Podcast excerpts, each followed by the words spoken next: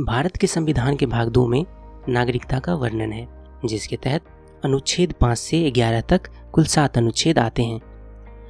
संविधान में भारतीय नागरिकता सुनिश्चित करने वाली कोई अस्थायी विधि नहीं है, बल्कि अनुच्छेद 11 के तहत ये संसद पे छोड़ दिया गया कि वह इस संबंध में उचित अस्थायी कानून बनाए। और संसद ने इसी को क्रियान्वित करने के उद्देश्य से साल 1955 में नागरिकता अधिनियम अधिनियमित किया। लेकिन जब तक यह कानून नहीं बना था, या यूँ कहें कि संविधान के लागू होने तक किसे भारत का नागरिक माना जाएगा और किसे नहीं, इसी का उल्लेख अनुच्छेद पाँच से लेकर अनुच्छेद ग्यारह तक है, जिसके तहत आज हम इस पॉडकास्ट में अनुच्छेद दस की बात करेंगे।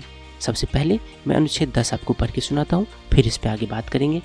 अनुच्छेद दस नागरिकता के अधिकारों का बने रहने से संबंधित है। यह कहता है कि प्रत्येक व्यक्ति जो इस भाग के पूर्वगामी उपबंधों में से किसी के अधीन भारत का नागरिक है, यह समझा जाता है। ऐसी विधि के उपबंधों के अधीन रहते हुए जो संसद द्वारा बनाई जाए, भारत का नागरिक बना रहेगा। तो जैसा कि हमने अभी कहा कि अनुच्छेद 10 नागरिकता के अधिकारों का बने रहने से संबंधित है।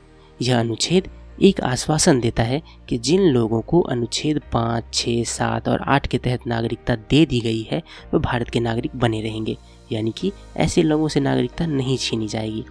जैसा कि हम जानते हैं कि संविधान के लागू होने के बाद किसी व्यक्ति के नागरिकता के अर्जन एवं समाप्ति के लिए साल 1955 में नागरिकता अधिनियम अधिनियमित किया गया।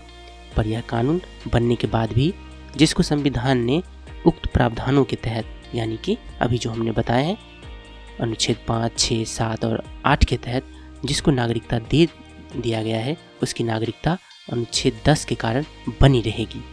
कुल मिलाकर अनुच्छेद दस का मतलब यही है, इसका पीडीएफ डाउनलोड करने के लिए, विस्तार से समझने के लिए, नागरिकता को विस्तार से समझने के लिए, आप हमारे साइट वन को अवश्य विज़िट करें।